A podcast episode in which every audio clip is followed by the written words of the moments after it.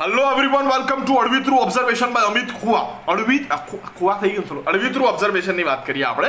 આજનું અડવી through observation એ બહુ જ વધારે પડતું અડવી થ્રુ છે. તમે શાંતિથી સાંભળજો, બહુ સિરિયસ છે. એટલે કોમેડી બોમેડી નથી કરવાનું. કોમેડી કોમેડી ના હોય કોમેડી હોય. કોમેડી નથી કરવાનો, તમે સાંભળો શાંતિથી. આજનું અડવી થ્રુ ઓબ્ઝર્વેશન એ છે કે જ્યારે તમે તમારા જો એટલે કે તમારા જડબાની ઉપરની બાજુને હલાવવાની કોશિશ કરો છો, ત્યારે એકચ્યુઅલી એ નથી હલતી, પણ નીચેની બાજુ જ હલે છે. તમે જુઓ.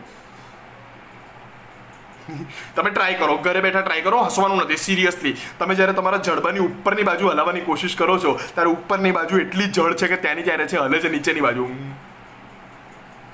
એક આ ઓબ્ઝર્વેશન છે, જે બહુ અળવિતરું હતું, પણ બહુ નાનું હતું ને, મારું પપલું થઈ ગયું, મને ફીલ થાય છે. એટલે તમે વીડિયો બંધ ના કરતા, હું તમને બીજું ઓબ્ઝર્વેશન કહું. એક કે પૈસા મેં ડબલ મિલેગા, તુમ સુનો. બીજું ઓબ્ઝર્વેશન એ છે કે તમારે જ્યારે જ્યારે છીંક ખાવી હોય છે, ત્યારે ત્યારે તમે આંખો બંધ કરી દો છો. તમને પોતાને બી ખબર નહીં હોતી કેમ, પણ તમે જુઓ.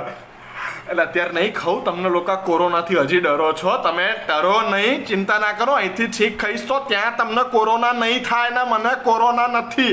પણ તમે જ્યારે જ્યારે છીંક ખાવ છો, ત્યારે આંખો બંધ થઈ જતી હોય છે. આજના બે અડવિત્ર ઓબ્ઝર્વેશન જે રેન્ડમ હતા, જેના કોઈ લેવા દેવા નથી કોમેડી સાથે, પણ મેં તમને કીધા. તો હવે તમારા બધાનું ટાસ્ક એ છે કે જ્યારે તમને નેક્સ્ટ ટાઈમ છીંક આવે, ત્યારે આંખો ખોલીને છીંક ખાવાનો પ્રયત્ન કરજો. જો આંખો ખોલીને છીંક ખાઈ શકો, તો તમારું નામ ગિનીસ બુકમાં નોંધાવજો. અને ના ખાઈ શકો, તો મારો video like comment share subscribe કરવું એ કરી નાખજો. ટાટા.